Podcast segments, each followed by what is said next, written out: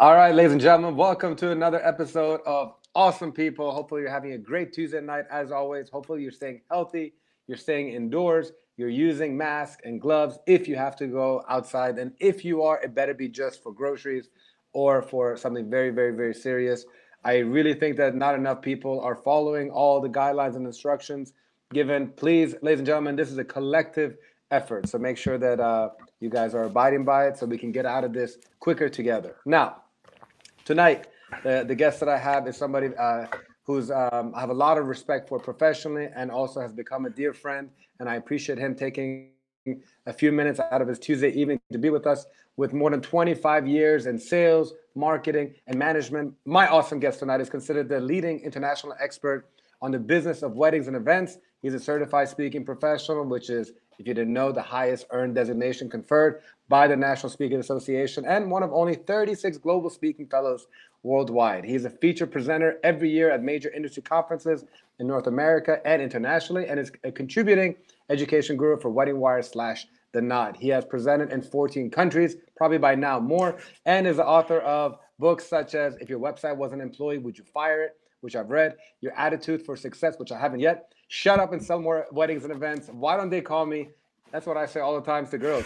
Eight tips for converting wedding and event inquiries into sales, and his latest book, which I remember right before it was being published, he was showing me the cover that his son made with wisdom and the business of weddings. Basically, if you're in the wedding industry, you know this man. And if you're a small business owner, an entrepreneur that's not in the wedding and event industry, I promise you the words that this man will say tonight will help you out during this time. It's my pleasure to welcome you to Alan Berg. Alan, how Thank are you? you.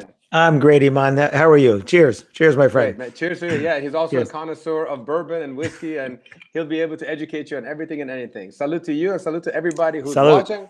Salute. And and honestly, how fitting that it's salute. Uh, you know, health is such an important thing. How yeah. are you doing? How's your lovely wife? How's your family? Staying healthy? Thank God, the whole family is uh, is safe. Uh, the the the hardest thing is keeping my 89 year old dad in his in his apartment. he's in Jersey too, right? Because you're no, he's in Florida. Oh, he's in, he's, in Florida. He's he's in, he's in Boca. Boca. Wait, wait, wait! We got to say it right. He's in Boca. You got to go to Boca. You know, you're in Florida. You got to, you know, it's Boca. Yeah, yeah he's I'm, he's he's in Boca. I'm I'm in Miami, so if there's something that I can do from a closer distance, Appreciate I got you, my friend. You Appreciate know? it. my my sister's down there in Fort Lauderdale, so she oh, gets okay. it. My brother-in-law. See now, if you want some real New York deli, Iman. Okay. You got you got it. My brother-in-law's got a deli called the Pomperdale Deli. It's on oh. the Fort Lauderdale Pompano Beach border. Okay. So right on commercial. Yeah. So you just get on 95, go up 95 to commercial, make 30, a right. 35 minutes. Yeah. Right. You go up over there, you get real New York deli. So my dad goes once or twice a week. That's great. And since he's social distancing, he pulls the car up outside, opens the window. They toss in a bag full of cold cuts. Oh things. man, that sounds delicious. I wouldn't yeah. mind me some of that right now for sure. Well, you're 35 minutes. I you're haven't, 35. I haven't had dinner yet, and with with this drink, that that goes uh, perfectly. You know. Yeah, you might have to wait till in the morning, but uh, but you can get real. You want a real you want a real pastrami sandwich? You know where to get it now. That's my man. so so Alan, we'll definitely get into um, talking about business, but. Yeah. Uh, in general, I would love for you to just share with the audience, you know, how you even got into becoming really uh, the guru in, in, sales and marketing, especially for the events and wedding industry. Well, you know, how, how, tell me about your passion, your interest, and and the road to doing this. You know, it's funny. It's a great question. I remember my wife and I last year sitting. Uh, we like to go to a restaurant and sit at the bar and have dinner. We like to talk to the bartenders. You know, it's just I miss those days. exactly, exactly. And you know, I was I was reminiscing at one point, just thinking and saying, eh, kind of introspective. What makes anybody an expert, right? Like like what what makes you an expert on what you do? What makes me an expert on what I do? Because what how we became an expert was not from a university, right? It was not from high school experience. And uh, there's a great line that Ebbs who said that education's purpose is to change an empty mind into an open one. Hmm. And it's you know that that that thirst for learning, that that that hunger for more information, and you know what is that? So I started thinking back, and uh, I got into this industry because th- this was a really really thoughtful thing. My best friend bought a wedding magazine. That's how it happened, and wow. and he, and he called me up and he said, "I I want a salesman. I don't want a partner. I, I want a salesman, and I really want you to sell for me." It was a straight commission job. So 1099, right? No salary, no draw, no minimum, no guarantee, no base, no anything like that. I had been in sales for about 10 years. and like many of us, I even say this on the about page on my website, my path was very circuitous, you know, how I got to that point. I went to college to be an accountant like my dad. I didn't like accounting, so I switched to marketing. I got a job with the largest ad agency in the country, but prior to getting that job when graduated college, I was installing burglar alarms because I couldn't get a job in advertising, so I'm installing burglar alarms. Uh, when I was in college, I had been doing a little general contracting. I played in a rock and roll band when I had hair, and uh, so you know, here I am. I, I, played in rock and roll band, did general contracting, installed burglar alarms. Then I worked for the largest ad agency in the country. Hated that. Went into retail went into selling cars. I was selling Chrysler cars for six years. I was one of the top 50 Chrysler salesmen in the country. I was the national product information champion four years in a row. So I learned never, I learned sales never by sitting in a classroom. Hmm. I learned sales by doing sales. Hmm. I learned sales by just watching people and, and, and that's right, that's wrong, you know, paying attention to you know, you know when you get a really good salesperson, you don't feel dirty, right? You, you feel like you don't wow. feel like you're being sold. You're being like educated, pretty much. Right. At, at which the key and the, one of the things I teach now is you should never be selling anything. You should be helping people buy, mm-hmm. and what you help them buy is the results of what you do. Mm-hmm. So you don't sell event production, right? Because mm-hmm. that's a that's a thing mm-hmm. right? You sell the results of that event production. So when that event goes off without a hitch, and when they say, wow, that was so easy, you guys are so professional, our audience, our guests, or whatever had the fantastic time, we want to use you again. Yeah. That's what you sold, right? You didn't sell event production is a is a means to an end. It's not the end. Mm-hmm. But nobody ever told me that, right? I figured that out. Nobody ever told me that. So the title of one of my books, wait, where is it? Somewhere over my head here. Hmm. I got I'm going, my, my camera's backwards. So that one, that orange one there, it, yeah. it's, it's, uh, you said it, shut up and sell more weddings and events, which really is shut up and sell more anything. I just write for my industry. So mm-hmm. uh, one of the things I'm doing during this, you know, kind of virus uh, home time is my wife, who's my business partner, is going through that book and finding every reference to any type of a business them so I can make special editions. So shut up and sell more wedding catering, shut up and sell more wedding photography. It right. could be shut up and sell more dog training, right? Because yeah. you know it's the same, it's the same thing, same things there. Yeah. So I started selling wedding advertising. And oh, I, I, forgot to mention that when I took that job, um, that straight commission job, that give back your company card job, give back your fully paid benefits job, my wife was pregnant. Oh, wow my older son was turning three and she so was no, not no pressure no pressure. no no no pressure. Uh, so for five years i did that. I drove around new jersey and the hudson valley in new york uh, in a dodge aries k car. So anybody who remembers the dodge aries k cars from the lee iacocca days i was not high styling there was no gangsta lean going on let's just say that right? Soprano? No? No nothing like that. It was it was it was like like almost like a cop car i mean basically you know and I drove around, but I was doing over 30,000 miles a year with no overnight travel. I would just leave my house every day and do miles, come home and do it again the next day and again. And I was selling wedding advertising in these magazines. Five years later, my wife and I bought the two magazines. They were franchises, and we published two wedding magazines. We did that for another five years from our home. We had two small kids. We had an office in the home. We had an office manager. So I went from being a salesperson to being the boss and having three salespeople, an office manager, and my wife was operations manager. And five years later, the franchisee said, franchisor said, "We'd like you to come work for us. We'd like you to manage our sales team on the Northeast, which was 12 people from Boston to DC." So we sold the franchises back. I went to work for them, and four months later, they got bought by the Knot. So for those of you who don't Sounds know, familiar, yeah, yeah, the knot. So the knot, the knot.com. Anybody not familiar at the time, and still now, probably the largest wedding website in the world. Uh, the knot and wedding wire have combined now, so they're absolutely the largest. They're in 18 countries now. Yeah, uh, it's it's pretty amazing. So I went as a regional sales director there, and then became a couple of years later vice president of sales.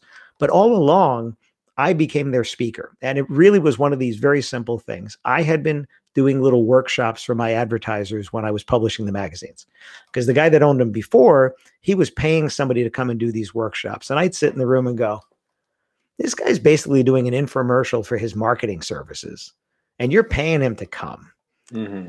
And I could do what he's doing because I know what he what he's saying. I know all this stuff. So I just started doing them. And in mind, it was really uh, self-serving because you know and I know that the event industry is made up of a lot of small business, mm. a lot of small businesses, and really small, really. really small. And, and if yeah. you think about how you got into the business or how other people got into the business, the barrier to entry is incredibly low. Yeah. Right. It's not like opening a restaurant where you need the infrastructure and the staff and all that kind of stuff. You want to be a wedding planner, you want to be a wedding photographer, you want to be a DJ, right? If I want to be a DJ, I can go to Guitar Center. Well, maybe not now. I'll go to Amazon, right? Or take my credit card, order the stuff. The stuff shows up. I have the DJ stuff. There's nothing to say that I'm not a DJ, mm-hmm. right? Mm-hmm. Other than my performance or lack thereof. There's nothing to say that I'm not a DJ. So that's good good and bad. It allowed probably 70% of the people in the industry to get in. The bad is you can get in. That doesn't mean you're good at what you do. That doesn't mean you're professional. That doesn't mean you know how to run a business. And my problem as a publisher of wedding magazines was people going out of business because they didn't know how to run a business. You know, so I would teach them business. So fast forward, I'm now with the knot. It was uh, April of 2000, April of 2000, the Knot Bought Wedding Pages. And in June, two months later, there was a, an event in Par- Central Park in New York at the Boathouse. Uh, the Association of Bridal Consultants had an event. Colin Cowie, if people are not familiar, Colin Cowie did Seinfeld's wedding. He's an event planner, big, you know, big time. People, mm-hmm. you know, million, multi-million dollar weddings. He was speaking. Uh, he was the keynote, and then I was on a panel right before that with the publisher or the editor of Brides Magazine, and then there were people below. And my boss, the VP of sales at the time when I first started there, said, You're going to do that. I was like, All right.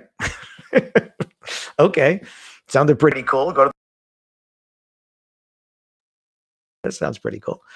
And from that day forward, I was the main presenter when it came to the, the knot. And again, the knot was a big deal, still is a big deal.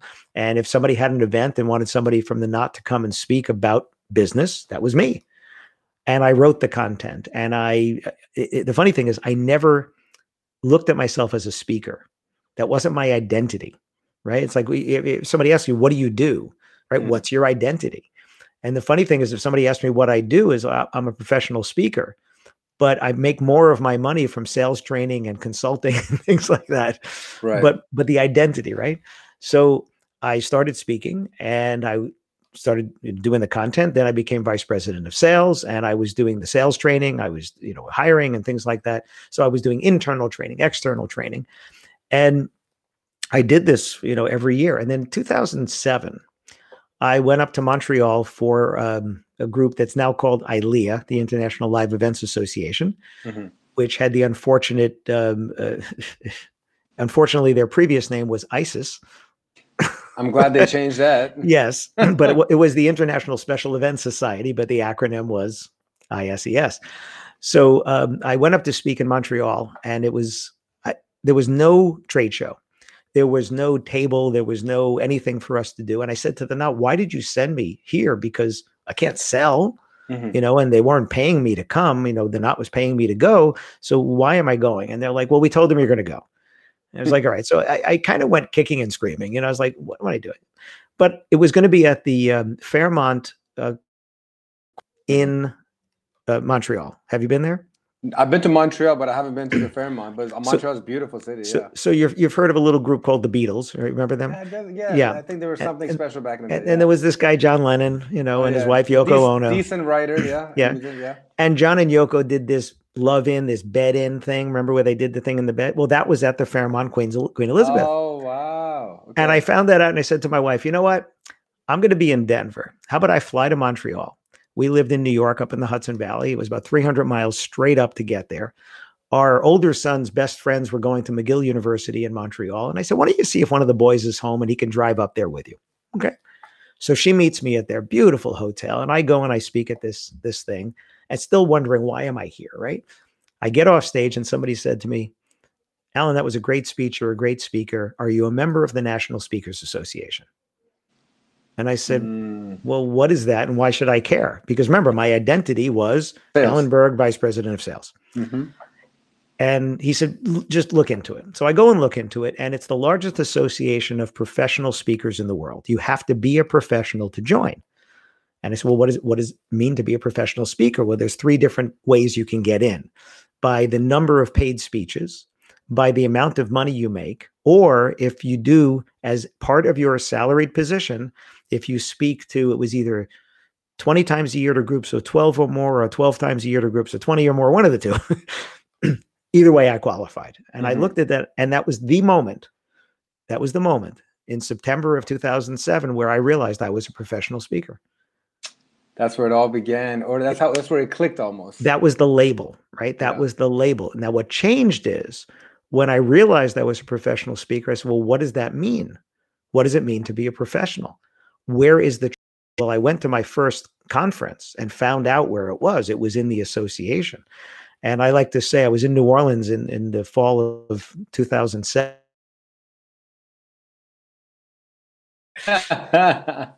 because I I, re- I was around people who understood what it was like to put in 20 30 40 hours to craft a speech right right you know and I know that if you do an event let's say you put on an event and that event's going to happen for 7 hours you spent 100 hours to make that happen right mm-hmm. but nobody saw it nobody sees it just like everybody listening has walked into a restaurant at some time in their life and sat down at a table the table was set the table had a linen. It had a plate. The table had a knife and a fork and a spoon and a glass and a water glass and a wine glass and a salt and pepper. And you gave no thought to how that happened. None. Zero. Just like they walk into an event and you have 1,500 seats, theater style. They didn't give any thought to who put the chair there. It was supposed to be there. And that's the business that we're in. Hmm. We're in the business of results. We're not in the business of the how right? They assume you know the how. That's why they hired you. But the guests don't think about it. The guests go to a wedding. Nobody goes to a wedding and says, Oh, I wonder who put this linen out. Those are the expectations. Yeah. Right. Because there's a bar and the bar, the, the bar was set that there's going to be a linen because of course there's going to be a linen. We notice when it's wrong. We don't get credit for doing it right. This is important in life.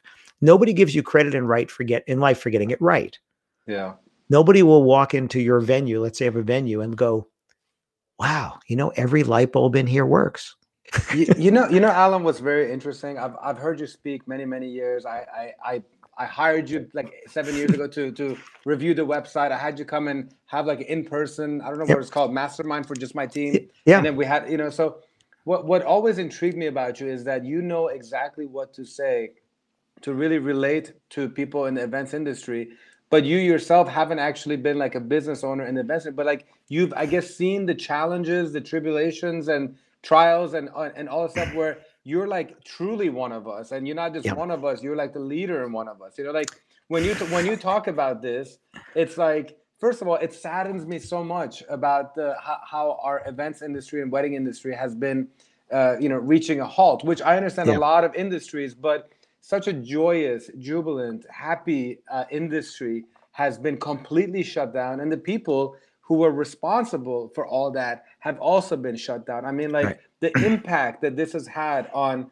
our industry, the events and wedding industry, and like I almost want to give my condolences to like hundreds yeah. of thousands of people in the events and wedding industry, and I myself am victim to it. You know, I mean, sure. exclusively entertainment is in a complete comatose Right. Um, but I'm just fortunate the fact that I started a couple other businesses, Night Owls and Unite and Conquer, and I can do this kind of stuff. So right. like I think maybe I'm just kind of fooling myself and saying, oh well, I'm busy. Like I, I'm keeping myself busy, but the reality is EE is in the comatose. Right. Will the wedding industry survive? is what everybody wants to know, my friend. Yeah, the, the wedding industry will survive. Certain businesses within it will not. Right. That that is a fact right? Yeah. It's a sad fact, but it's a fact. And the one thing you know about me is I'm going to tell you the truth. Yeah. I'm going to tell you what you need to hear. Yeah. Uh, yeah, I'll try to say it nicely if I can, but I'm going to tell you what you need to hear because you can't take action unless you hear what you need to hear. Right? So we're not going to talk about what's going on in politics because we're not hearing what we need to hear. Well, actually, in New York, you listen to the New York governor. He's telling you what Cuomo. you need to hear. Yeah, Cuomo keeps it real. yeah. Now, I, and I grew up in Queens, in New York, my, one of my best friends from middle school through high school, and even now uh, is, is still friendly with him, uh, lived probably four blocks away from the Cuomo's. Because his father, right, Mario, was the governor. Also, he was a senator. Then he was he was a governor, then a oh, senator. Oh wow, I didn't know that. Yeah. I mean, I, I first of all, I knew Chris. Cuomo. I like Chris Cuomo. I feel like he's yeah. always trying his best to be real. Who's infected, by the way? I know. I hope he's recovering yeah. okay. I've yeah. been I've been following that, but then I found out that his brother is a governor. But now you're telling me that his father, that the his Cuomo father was family... a it was senator, was senator and governor. Well, anyway, he was, but again, he was in politics the, yeah. the, the, whole time over there. So yeah, so tell us. So, so here's the thing with the wedding industry: the wedding industry will survive because love is going to survive. Because this is the interesting thing about the wedding industry: there's no law that says you need to throw a party. Mm. There is a law that says you need a license and someone who can legally perform that ceremony. Period right? You might need two witnesses or something like that. That is the law. And every state, every municipality has that law. There is no law that says you need to spend in this country 50 to 60 billion dollars a year mm. on parties. So why do people do it? People do it because nobody this is this is me. This is what I'm saying. Nobody goes into their wedding thinking it's going to be practice for the next time. right? right? Right, you think about it. Yeah, right? no, yeah, no, no nobody right. says, "Hey, so Aman, thanks for coming to the wedding. Uh, you know, it was really great, but you should see the next one." right now, half the people might be proven wrong at some point, yeah. but nobody, nobody's going into it thinking, you know what, this is going to go down in flames. Now, right. some of the guests might be thinking it like, oh, I, you know, that's not going to work. Right? That's a different story. Right. My, I told you, my mom passed last year. My mom and dad, one month before it would have been 65 years married. Hmm. That is what you're hoping for when you say I do. So what you do is, and I try to tell people, anybody I know that's getting married, I, I, I, if they ask my opinion, I will tell them, remember, there's two things happen that day. The first, the most important thing that's happening that day is you are getting married. You and your love are getting married. You are vowing your love to one another, and that is what is going to endure. You are then inviting the people that you want to celebrate with the fact that you got married for the let's say for the last time it could be the first time maybe not but let's say for the last time yeah you want to sell who do you want to celebrate that with those are the people you invite and you throw a party and you throw a party because you're theoretically never going to do this again yeah. right Right. Not, Ide- not ide- ideally and theoretically. right. Right. You know, and I'm not talking about vow renewals, you know, which I, am this way or that way. My, my, sister, right around their 10th anniversary, called me up and, you know, it's just she and I. She's my older sister by two and a half years. And being the younger brother, a little bit of a wise guy sometimes, she said, Oh, we're going to renew our vows. And I said, I didn't know they expired. Got him. Got her. Anyway, so but you know th- that's the thing, and you know, my again, my parents almost sixty five years. My uh, my wife and I. Let's see, it's uh, in May. Where, where where are we now? You don't even know what day of the week it is anymore.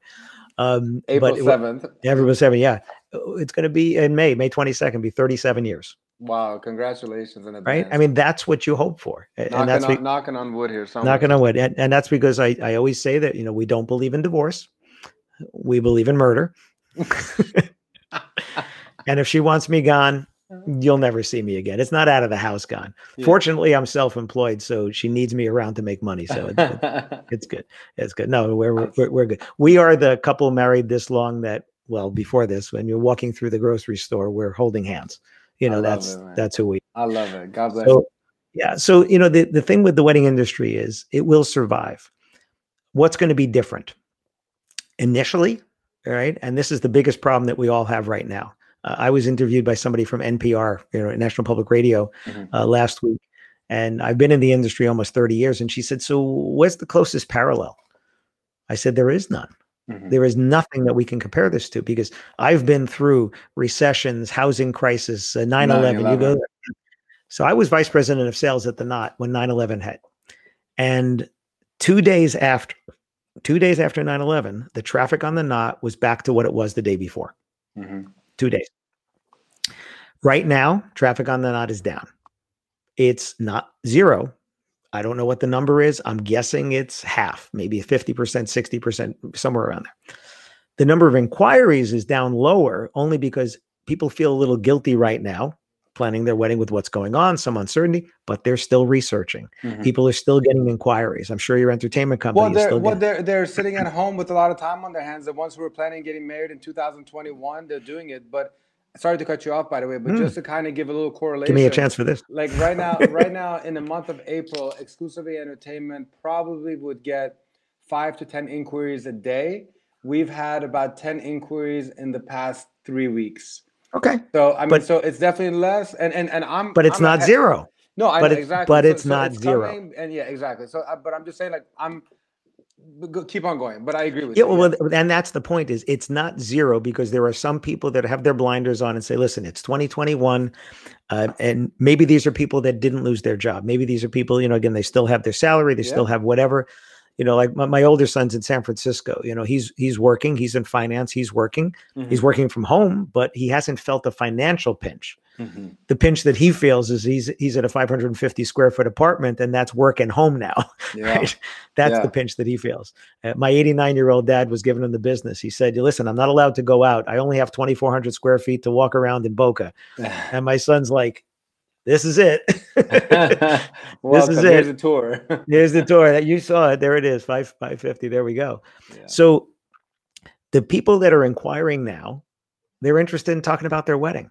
And the, what I'm telling people is, if they don't bring up the virus and all this stuff, don't bring it up. Mhm. you bring it up to your current customers you be proactive in reaching out to your current customers so the, the biggest challenge that we have now and, and there's so many different challenges is the uncertainty right if there was a hurricane if there was a flood if there was an earthquake if there was a tornado if there was a tsunami if there was a right we can It comes and goes. Yeah. there's a there's an end Yeah. and the end is relatively quickly, right? We'll go to California with the wildfires, right? There's Mhm. terrible stuff, they're wildfires. But it either is localized and it affects those people the most, right? Or it's a bigger area, but we see the end, right? So when you see the hurricane coming up the East Coast and it hits Florida and it hits Georgia, it hits South Carolina, right? You see that. But then it's over and then you start rebuilding and you're in that rebuilding phase. And the problem is we don't know when we're in the rebuilding phase. You also can't tell your guests, hey, wedding's on for next week because they have to prepare. They have to be able to get there. They have to be able to do that kind of stuff. Because So everybody's impacted. Every every component of this wedding, the vendor, the venue, the bride, the guests, everybody. Right. And they're affected in different ways, affected by their ability to travel, affected by their financial, right? Affected with with health. And this is not here, this is worldwide. Yeah. So I, I've been doing these, uh, you know, I, I have a call tomorrow night. I'm doing two training calls with a group in Australia. I have to do it at nine and 10 at night because it's tomorrow morning there. So yeah. it's a little weird. Um, and then today I'm speaking to somebody in the UK. And then yesterday I had a call with somebody in Dubai, right? This is everywhere. This is everywhere. And that's what makes it unprecedented. The, the thing with human nature uh, is if you watch the news, if they talk about, and they've said it, you, we've seen where 100,000 people died in India, right, from something, Yeah. but you can't grasp what that means. You, you can't, as a, as a human being, you can't grasp what that means. So then what they do is they go and they show you this is a kid who lost their mother, their father, their grandmother, their grandfather, and now you feel empathy.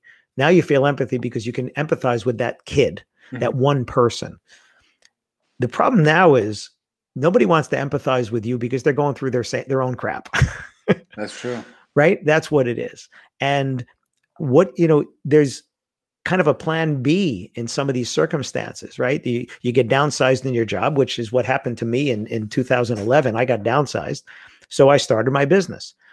A few things are going to happen. Recessions are some of the time when the most businesses are started. And most businesses that are started in this country are started small businesses, very, very small businesses. FYI, exclusive entertainment. We started April 2009 in a recession. There you But- go. But go ahead. Yeah. Right. And, and why? The reason why is people lose their jobs, people have uncertainty, people see the opportunities. It's a time to do it. You feel you have less to lose because you're you're in a lose-lose situation. Yeah. You know, in my case, it was I was thinking in a year or two that I would do it, and then my employer had a different idea for me. So so I did. And it, because I have the fortune of my expertise is in business, Mhm. I literally, this is what happened. I walked outside of the office and I had just handed back my Platinum American Express card and my keys. And I said to my wife, if I can't look in the mirror and tell that guy how to start and run a successful business, then nobody should hire me to help them with theirs. So just treat yourself like a customer. You know, what would I do if you called me and your resume was my resume? Yeah. What would I say? And that's what I've done. Um, and, and, a phrase I actually used it today with a friend of mine because he, you know, sent me, you know, hang in there type thing. I said, I try to make my business obsolete with my next thing before somebody does it for me. One step ahead. right. That's innovation, right? That's what innovation is. Yeah. Um, eh, like somebody yesterday on Facebook was talking about how their likes were going down. This DJ was talking about how his likes were going down, which is usually a really bad sign. Because mm-hmm. when's the last time you unliked something? right? right? right? Like, what did they do to piss you off that you unliked something? Right? Yeah. And I said, you know, the number of likes, the number of you know people following you or whatever, is a historical figure. It's what has happened in the past. You want to get a new audience, right? Especially if you're in the wedding or event industry. If you're in the wedding industry and you're a wedding DJ, which this guy is, you're a wedding DJ. Why should your couples from two years ago still be following your social media? Yeah.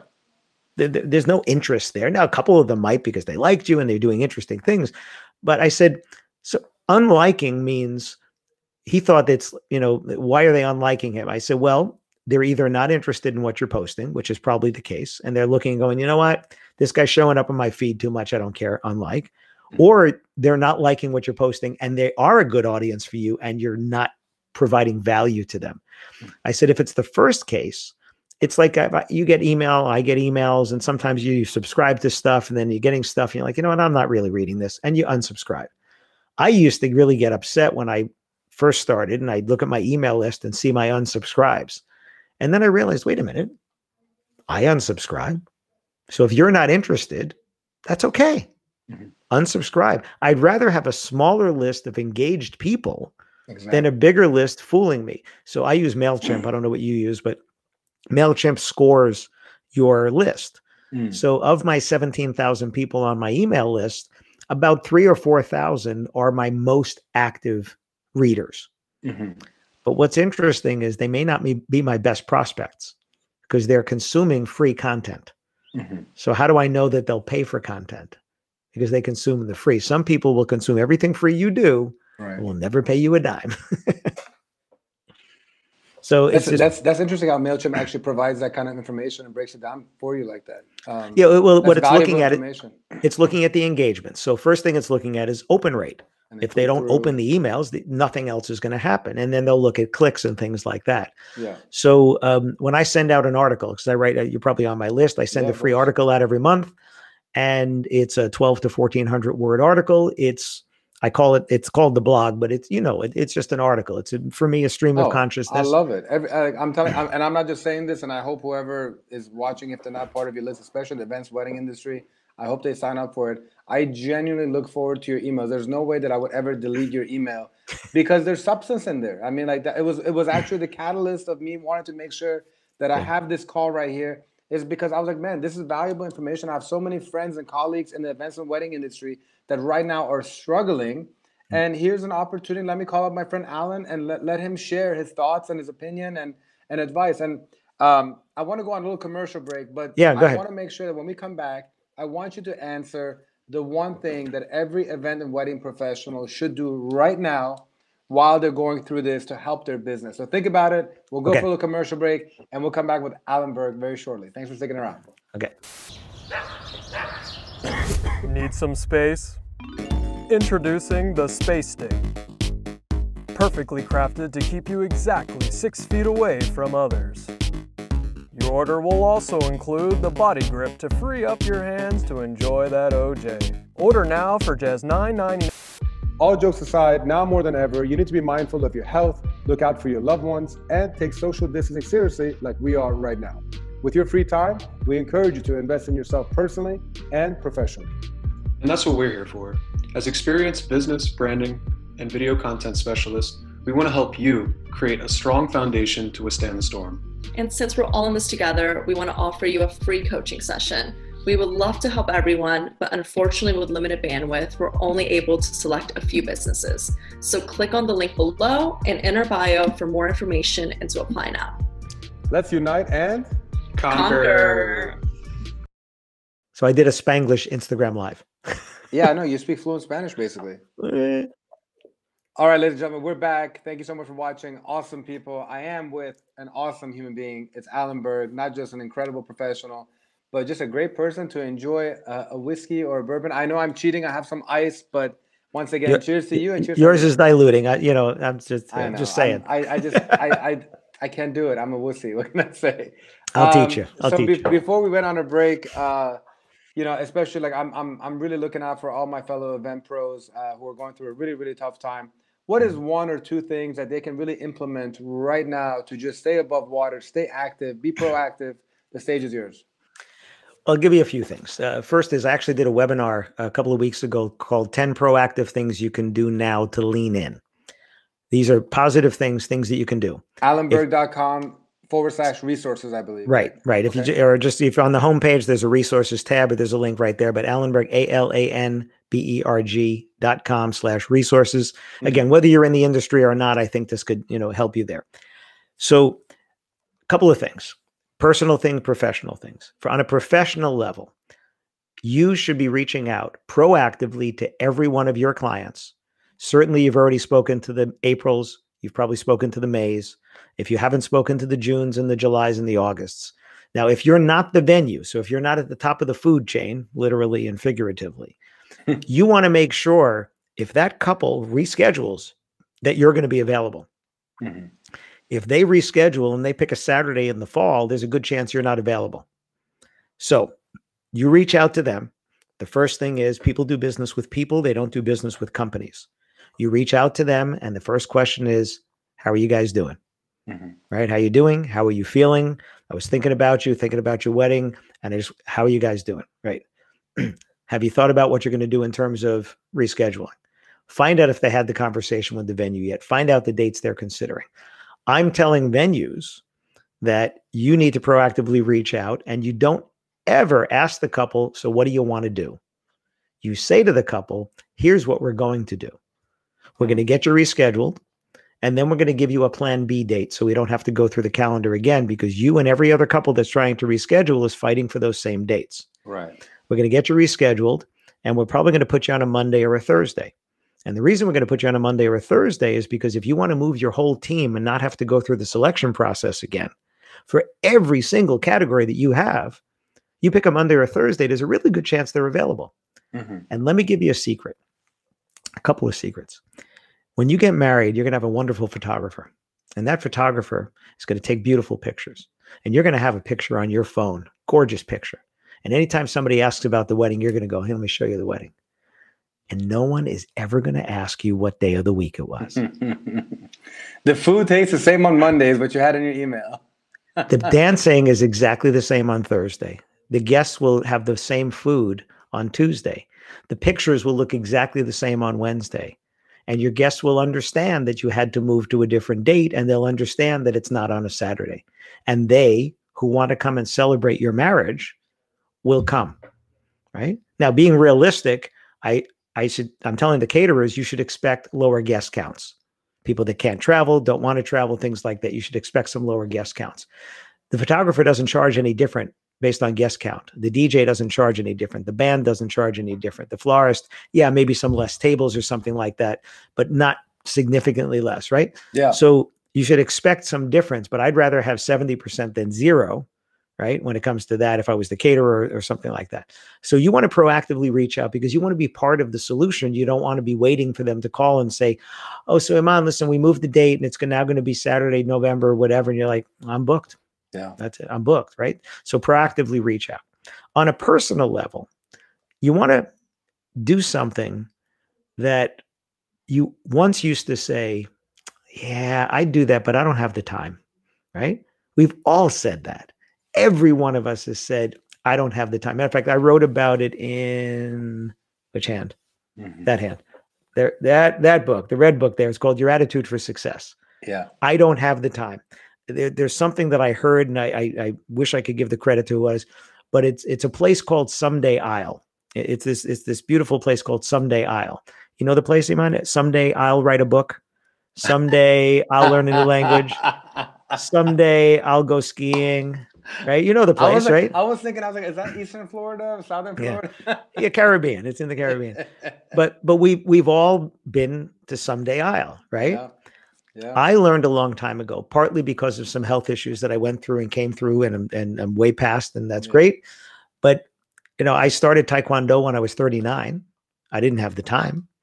And my wife finally convinced me, why don't you just sign up and go once or twice and see if you like it? And I did. And I liked it. And I didn't have the time, but I went and I went once a week and I liked it because, you know, when you get to hit and kick and break things and it's allowed, it's Yeah. fun. and I was getting in shape. I mean, shaped like I'd never been in. And I ended up going twice a week. And then I went three times a week. And something I didn't have the time to do, I went three times a week for almost eight years. And that'll And I- get you a black belt. uh, that'll get you a second degree that's hanging on the wall over here. Amazing. I- Right. Yeah. So that I didn't have time to do that. I, I didn't have time to learn a new language. And in 2013, I was in Mexico and I had this epiphany. I was, said, why is it that I come to somebody from Mexico comes to the US or somebody from Iran comes to the US or somebody from France comes to the US and we expect you to speak English. Mhm. And then we go to your country and we expect you to speak to us in English, right? And that's why we're arrogant Americans, right? That's what we are. So here I was in Mexico and I had, you know, a little bit of Spanish in elementary school, a little bit of Spanish in, in college, and I didn't know anything because, you know, Maria put the pencil on the table is not very useful in the real world, right? you have to know Maria and have a pencil, right? So so I said, you know what? I I would like to be able to come to Mexico and to be able to say, "Hi, my name is Alan. Nice to meet you. You know, how are you? Tell me about your family." Right? Something like that. And I said, well, I, don't have the time. Right? So I said, well, I've heard about Rosetta Stone. I keep seeing Rosetta Stone commercials. Rosetta Stone. So I look it up, and it's like four hundred and fifty dollars. I'm like, eh. Do I want to know Spanish that bad? Right? That's what I'm thinking. And this is what we all do, right? We look at the money, not the results. So I didn't do it. And then my wife, Groupon was just becoming more of a thing. And my wife gets on Groupon. And all of a sudden, one day, guess what? Rosetta Stone, 50 off. $250, something like that. I was like, ah, there's a sign, right? Here's a sign. All right, buy it. So I buy it. And right over there, I have a bookshelf. And I bought it and I got the box and I put it on the bookshelf. And do you know you don't learn any Spanish if it's in the box? So then a couple of months go by and I put it on the computer and I start going. And then I end up in Mexico like a month or two later. And I'm like, man, I should have done this like, you know, six months ago. So when do I have the time to to do it? I don't want to sit in front of a computer again because with Rosetta Stone, you have to write, read, speak, and understand. Mhm. And then I'm looking at my treadmill going, you know what? You know those little rubber pads you put on your dashboard so your phone doesn't slide? Yeah. I got two of them and I put them on my treadmill and I put my laptop there because you have to wear a headset. You have to listen, you have to speak, you have to type. And I figured I could get to about 3.6, maybe 3.8 miles an hour still walking and I could still type. Not really well, but I could still type. Hmm. And I ended up doing all four levels of Rosetta Stone on my treadmill because I'm on the treadmill anyway. So it's a choice. This is important. It's a choice what to do with our time. Like this is a choice what you're doing. This is a choice me being on. This is a choice of time. My wife's sitting in the next room watching TV. I was there before. I will be there after. Right. Mhm. So it's a choice what to do with our time. So I chose instead of watching TV, I chose to do Rosetta Stone. And I did it. And then I get down to Mexico. So I'm about a year into Rosetta Stone. And so uh, she's Cuban descent, big surprise in Miami, right? and we go to lunch at a Cuban restaurant, little hole in the wall, beautiful. And I'm trying to speak Spanish to her and her her people. And it's funny. She looks at me. She goes, "You know, you're doing really well, but you have a Mexican accent." And you know what my thought was? I have an accent. That's great. Yeah. Cool. That's, that's an accomplishment right That's an accomplishment. So fast forward, and I'm not going to go through the whole the whole story on it because we'll be here longer. But you know, as of right now, uh, he presentado en cinco países en español. I've presented in five countries in Spanish. bueno. Sí. And and in um, June, I just got invited. It's a charity for a women's cancer center in um, Colombia, and I'm going to be doing a remote presentation in Spanish uh, to help them, you know, raising money. So, you know, crazy. And now I'm I'm presenting in, in English in Paris in October. Fingers crossed that that gets to happen. So, uh, sitting here on my phone now, and as I was out walking today for a beautiful day, I'm doing French lessons. oh, now you now you transition to French too. Spanish wasn't enough. And and I you know it. why? I think in life we have a choice of why or why not, Mhm. right? Why should I do that or why not? And we don't know what we're capable of. None of us, not one of us listening, knows what we're capable of until we try. And that was a lesson very much of what I, I, I believe now I learned from Taekwondo and not about kicking and punching and hitting. When I went to Taekwondo, they said it was training your mind. Mm-hmm. And I didn't understand what that meant until later. And I asked the master, I said, Well, you know, what does that mean? He said, Well, you'll understand. I said, When? He said, When you're ready. You know, it was like that TV show, um, uh, uh, Kung Fu, the TV show Kung Fu back in the day. Grasshopper. Yeah. Yes, Grasshopper. Right, you know? right, right. and then one day you realize that, and you realize that the mental training, the mental strength. Uh, I'll give you an example. The master would hold up a board, and we've never seen it held this way to break this way, whatever it was. And he'd say, Who can do this? Who can break this board this way? We've never seen it done. He didn't even show us how to do it. He just said, did the setup. And half the class would go, All right, I'll try. And half the class would go, I can't do that. Well, how do you know? You've never tried it. Yeah, I can't do that. That was the mental training. Mm. The half of us that would try would find out if we could do it or not. Yeah. The other half wouldn't even try, therefore they were mentally weak. That was the thing. I mean, and, I, I, I, I appreciate. Go ahead, finish your thought real quick. No, and, and I, I bring that through to other things in my life. So yeah, go ahead. I mean, I just, I just, I just, yeah, I just appreciate. I was gonna say, I appreciate your thirst for knowledge, and then now appreciate your thirst for bourbon too.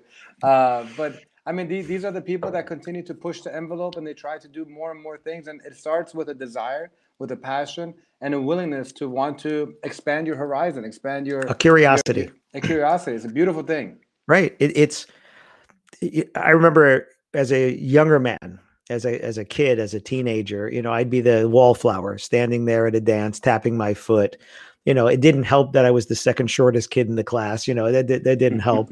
so, I, and believe it or not, I was a very shy child. So, you know, there you go. I know that's hard to believe. You, you, you sure broke out of your shell. oh, that shell, that shell is never getting put back together again. Um, and a funny little factoid: very many professional speakers are introverts. Very yeah, many. They get off the stage yeah, and they're introverts. That. So I force myself, I push myself. And, you know, I'd be tapping my foot. Fast forward, I was at the knot. We had a holiday party and I'm out dancing on the dance floor. All right. So, you know, when, when you're having three, four billion people on, uh, you know, online, crashes happen. Sorry for the little interruption, but this is the beauty of live, you know. That and, is. I, what, what I really want to do right now, Alan, is do a little rapid fire, have a little bit fun. You know, you've been you've been helping everybody out, but I want to have a little fun with you right now. Okay. Um, we're gonna go with an easy question, I think, and that is your favorite bourbon. Gosh, my current selection is over 20 on my cart. That's 20 different bottles here. Um, but if I had to get rid of all of them, I'd probably keep the Blantons. Blantons. Let Blantons and okay. B L A N T O N apostrophe S. Okay. Um, or the Angel's Envy. Another one. Name. Yeah, Angel's Envy is finished in port wine barrels. It's a beautiful. It, matter of fact, if you're going to start drinking neat, uh-huh. right, like a like a real man. After you call me out, yeah, I will definitely do neat. Do the Angel's Envy neat. It's a lighter one. It's finished in port wine. It's got a beautiful lightness to it. It's sweet yeah so uh, that but but if you watch my instagram feed you'll see every day i'm having a different bourbon. Yeah. My my wife will pour and then i have to guess what it is and what i started doing is i put a rubber band on the neck of each bottle so that she knows not to do that one again until we get through the whole rotation. But it's like, going to be 21 like or 21 or 22 in the a list the b list yeah the b list actually goes underneath the kitchen counter and when she marinates like tonight we made steak she'll throw in bourbon an hour before she's going to put it to cook yeah. And it tenderizes it and caramelizes a little oh, bit. Man. I haven't had thing. dinner yet, man. All this talk about Sorry. food, man. Sorry. Uh, what is what is the maximum number of spritzes of cologne before it's too much? So depending upon the cologne, because I'm a little stronger, I'm generally a two to three guy. Mm-hmm. Right? I'm a two to three guy. I don't want the cologne entering the room before I do. Basically, what most Persian men do, unfortunately. So this was more PSA for PSA. Yeah, I, I, have a friend. I don't Persian, but I have a friend who clearly uses a half a bottle. Oh, so, so, funny story. You know the Axe body spray? Yeah, of course. Right? So Axe came out right around the time what when happened my, to them actually? They used to be very I, popular. They were yeah. So yeah. in in it was what in the in uh, 2006 7 something like that. So yeah. my older son when he was graduating high school Axe was like a big thing. Mm-hmm. And he's getting ready for the prom and sets off the smoke detector in his room because he used so much Axe body spray. Oh my Okay. goodness. Wait, Great. gets better. Three years later, when his younger brother's getting ready for his prom, does the same thing. That's a problem. That's for sure. I, I I didn't know that that could be a problem, but that's definitely a problem. It was not a. We told him it's not a single serve can, right? It's not like what's uh what's your middle name, Alan? Samuel. Samuel. All right. Samuel. Uh, So obviously you've been on stages all around the world, which has its perks. You get to travel and all that Mhm. stuff. What's your most embarrassing stage moment that you'd like to Mm. share? Embarrassing. uh, Think for a second. Embarrassing stage moment. I thought you were asking me my favorite stage. That's an easier one. I can tell that one. well, let's let's do that one. Maybe the maybe the embarrassing one comes to mind too. So let's Okay. go with favorite. Favorite one is um, in uh, 2018. I spoke in Cartagena, Colombia. I did two Uh-huh. presentations in Spanish in the Teatro uh, Alfred Herrera, which is an old opera house. And Beautiful. it is, I mean, just imagine like it- it's like La Scala. It, it looks like an Italian opera house. It's fully restored. Stand on that stage, you feel just the people that were there before. And I did two presentations in Spanish. It was just a, it was, it was an incredible experience. Awesome. Embarrassing stage moment. Um, gosh, you know, I mean, I'm, I'm I, I kind of go with the flow. You know, I've had projectors break. I've had microphones not go out. I, I was getting on stage one time with a thousand people in the room, and they said, "Listen, don't go past the right side of the stage and use the clicker because it's not going to work." They're telling me this as I'm walking. and you do that. well, of course, because you're. I like to walk the stage there. Uh, Um, oh, I tell you, I, I got it. I, I was doing a presentation about breaking outside your comfort zone. We were just Mm. talking about this before. I broke out, Yeah. and you know that was it. So I had this elaborate thing planned. I had a blanket made, and on the blanket, I had printed a picture of an egg with someone breaking out of the egg, and it says "break out of your comfort zone." And I'm going to walk on stage wrapped in this blanket, and just walk on stage wrapped in the blanket and turn around and have them see it and hold it up and then talk about comfort zone okay Mhm. and then i'm gonna i'm gonna raffle it off i'm gonna give it away to somebody and i'm backstage i'm getting ready i'm talking to some people and the introduction comes and i go and i get on stage and i forgot the blanket Uh, so the blanket is off stage and this is at wedding mba in las vegas so you know Yeah. 1500 people in the room and i'm on stage and i'm starting to talk and i realize that i don't have the freaking blanket. So i said you know how you know how when you were a kid you, you had some people called it a whoopee some people had it whatever? I said i said hang on a second. I kept talking as i walked back improvise. backstage Yeah. went backstage i got the blanket i came back on and then i and then i did it. But i'm standing on stage in front of 1500 people realizing that and remember what the thought that went into this right? I had to come up with it design it order it right? Have the whole thing. I got planned and the blanket is backstage like a, like a, like a true pro, you were able to wing it properly. that's it Um, Alan, I, I, I generally that um, if there is any event wedding pros uh, out there that haven't had the pleasure of getting to know you, that they get to know you so that um, they can hopefully turn to you for more and more help in the future. I know you do a lot of website reviews. What are other things that you're able to do right now to help our event pros? Feel free to you know share that information with them right now. I appreciate that. So, you know, uh, because I don't travel now, I can't travel and do on-site training. I do Yeah. remote training, so I do, you know, training through Zoom, training through uh, Join Me. I do remote consultations, uh, website reviews. Uh, I have my my books. So if you uh, go to my website, alanberg.com, if you want a paperback book, if you're in the States, uh, internationally, it's on Amazon. They're all in Audible in my voice. So I have recorded. So if you like this voice, you'll hear this voice. If you don't like this voice, don't buy the Audible. Um, they're all in Kindle. Uh, también todos mis libros disponibles en español. If you want the book in Spanish, they're all available in Spanish. Um, eh, but you know, I can help people with you know ideas to get through this now. Ideas on how to prepare. What can you be doing now? Because now is not a good time to be proactively selling because it feels wrong Mhm. but you can be doing things like you and I were speaking how you're still getting inquiries so responding to those inquiries and following up proactively reaching out getting more reviews updating your website I mean your website's still working 24/7 Right. so make sure your website is doing what it's supposed to do and I do all that all my services are on my website uh, if you want to get my article each month like you get it's connect with alanberg.com. That'll Mhm. take you right to the registration page and you just sign yourself up. You get a free article every month. Uh, if you go there and sign up, you'll also get a link to the um, a presentation that I've done. So uh, you'll you'll get uh, from uh, what was it from a Catersource conference. So I did three presentations in Catersource. All the slides are available. They'll it'll give you a link when you sign up. So Great. all that's there. So I appreciate it. And again, the books.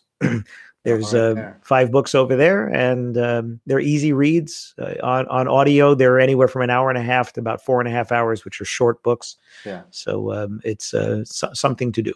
And if there's any other message that you have, especially because I'm sure, I mean, you're, you're somebody that I know cares about, you know, all these small business owners. And right now, you know, the, you know, we're all going through a really, really tough time. If there's Yeah. a message that you have for them, you know, perhaps some, just some op- words of optimism, I'm sure Yeah. they would appreciate it. So let's close on that. So there, there's a you can't see it. It's a sign up there that um, with a phrase. The knot had asked me, "What's your favorite phrase?" And I have it in my. It's one title of one of my articles in my new book. But I'd rather be happy and successful than be right. That's a philosophy that I live by Mhm. in my in my personal life and in my business life. Um, I'd rather be happy and successful than be right. People are going to remember what you do now. They're going to judge you by what you do now. Um, my son's company has a great phrase. He actually got honored f- for living this, but it's if you can't, it- you should always do the right thing, and when in doubt, do the hard thing. And that's that's really what what life is about now. It- I'm doing what feels right. It's not bringing me in money, Yeah. but I'm doing what feels right. When friends like you say, "Hey, would you come?" Because I want to add value for my friends, for my my connections, Right. it feels right. You know, listen, it's nine o'clock at night, at 10 o'clock at night now. I, I'm not normally working at 10 o'clock at night. Uh, I will be tomorrow because of Australia with the time zone, but I'll be Hmm. doing that. But I'm doing, I'm doing what feels right. And uh, you, you go by that. I, I never follow the dollar. Mhm. I've become more successful personally and financially when I don't follow the money Right. the money comes because of doing the right thing and you know I, i'm happily married because i'd rather be happy and successful than right and uh, and i will uh, uh, so it, i'll give you a quick funny story you want a funny story yeah, of course, man. my wife and i were in barcelona spain and we're buying things. So she buys a, purse and it was funny because i wanted to use my spanish and everybody's talking to us in english. I'm like no no i want to talk to you in spanish. But everybody's speaking english to us. So she's got two bags. One of them has a purse and one of them has a tile. Have you ever been to spain? I have, yes. Barcelona you know- and southern Spain. Okay so in barcelona in barcelona Barcelona, yeah. Barcelona, Barcelona. on the the street names are on the sides of the building these beautiful ceramic tiles remember Mhm. So it could be like nine tiles or whatever making them. And they sell these replicas, you know, so about this big. And my wife buys one of these tiles, a beautiful tile. And she, we're in a store or someplace, we're in someplace, and she puts the two bags down. She's got a purse and she's got this other bag with the tile. I am easily 10 feet away from her. She puts the bags down. The bag with the tile starts to slide Hmm. and see what's happening. You're not going to stop it. And it goes and hits the floor. And you hear, right? You hear it break Yeah. her reaction is, What did you do? so I'm 10 feet away. And I immediately run through my head because life is a game of chess, not checkers. Like if I do this, she's going to do that. If I do that. And I ran through the entire fight. And the fight was, What do you mean? What did I do? You put the bag down. I didn't put the bag down, right? I ran through that entire thing and realized that at the end of this, we're either going to go buy a new tile or we're not, right? Yeah. I mean, there's only two possibilities there. So I could go through the fight or I could go around it. and go directly by it. So so she goes, "What did you do?" And then looks and sees where I'm standing, and I just smiled and said, "Well, I saw you put the bags down, and I saw the tile fall, and I didn't stop it. So clearly that was my fault. Would you like me to buy you another one?" That's why you're. That's why you're a happy husband and she's a happy wife. You know. And then she smiled and she's like, no, no, it's all right. I said, no, no, do you want me to get you? And then we ended up, we opened it up. It had broken cleanly. I said, well, I can glue it nicely. It'll look more antique, or we can go get another tile. We're here. We're not going to be back here. Do you want to do that? That's but I- Instead of going through it, right, I played the game of chess in my head and said, nah, nah, We're gonna, no. we're gonna avoid that. We're gonna avoid go, that that one. I see. There's a landmine right there. nah. You, you, saw that a mile ahead. Now, a um, younger me didn't know that. The the younger me is like, no, no, no. I'm gonna dig my heels in, put my helmet on, and we're in this. Right? Experience is the greatest teacher in life, my friend. It uh, is. Well, you know, one thing that you're doing also, you're actually setting example for other small business owners because the same mentality that you're having is the fact that you're sitting at home, you can't charge anybody, but I just want to help, which I truly appreciate, and I know that everyone is watching appreciate. This is the mentality that we have to have with what we're doing, you know, and continue to be positive, continue to be of service to the community, and and in the hopes that you know when it is time to sell, that they will remember the people that are helping. I mean, this is I mean, and and hopefully industry wide as well, right? Who industry wide as well. Friends? Yeah. Call them up, email them up. Hey, how you yeah. doing? Yeah. How you doing? Are you, you guys are right, right? Because right. we don't know who's affected by this. We don't know right. who, who, and their families. And we just had some friends that got better, which is great. Yeah. Because because one of them had some health issues. So, you know, before this, so you know, they they said they were infected and then they got better. It was great. They never had to go to the hospital. Yeah. But just people are going to remember. I, I, here's the last thing I want to leave you with. Sure. People do business with people. They don't do business with companies. Right? You're never yeah. doing business with a company, whether you're the customer or whether you're the the the, the salesperson. Hmm. So just remember, people are going to remember how you treated them. People are going to remember how you felt about them. They're going to remember if you empathize. They're going to appreciate honesty, um, but they're going to appreciate empathy. And empathy is different than sympathy, right? Absolutely. We all carry a victim card. Every one of us in our pocket right now has a victim card. Mm-hmm. And I think everybody listening here has a reason to pull it out and can say, hey, but look at the crap I've been through, right? Mm-hmm. mm-hmm. Yeah. And some of us just choose to leave the card away, and some of us choose to wear them on our heads. I, I choose it, to mine away, and you know my history, you know my health history and stuff. Oh, yeah, it, you're you're you're a true warrior, man. I, I mean, uh, quadruple pass, I triple think? bypass, triple, triple bypass. bypass. Yeah, man. Well, I mean, when I was getting my first degree black belt, I had five stents put in. I was 42. I had 90 percent blockage in two arteries at 42. I got a victim card. I can pull it out. No, I got a black belt because after that, and then I had angioplasty at 44. I got a second degree because of that, right? Not because of that, but after that, you know. And then at 49, I had a triple bypass. Two kids in college. Yeah, that's what you want to hear, right? But there was a new lease on life. Yeah, man. I mean, like, there's so much inspiration that comes from listening to you. I remember when he told me this story last summer at that French cafe that didn't have the gluten free item that you wanted. Uh, and even that, I appreciate you making time in that little little pocket of time that you had. So, um, for for the wedding and events industry, especially Alan, I just want you to know that you're a jewel to our community, and uh, we greatly, greatly appreciate all the hard work, all the long hours, all the traveling. Um, and I wish you all the best. Wish you many, many years with your lovely wife and your business partner. And uh, hope to see you more often. Whether I, it's hopefully I, not just virtually, but in person too. Well, when I can come back down to DC, then we'll uh, we'll, sure, we'll, we'll, find a place. Looking. Note to selves: don't go to the French cafe if you want gluten anything. exactly. Enjoy, enjoy, enjoy the rest of your bourbon. Have a great night, my friend. Take Thank care. You too.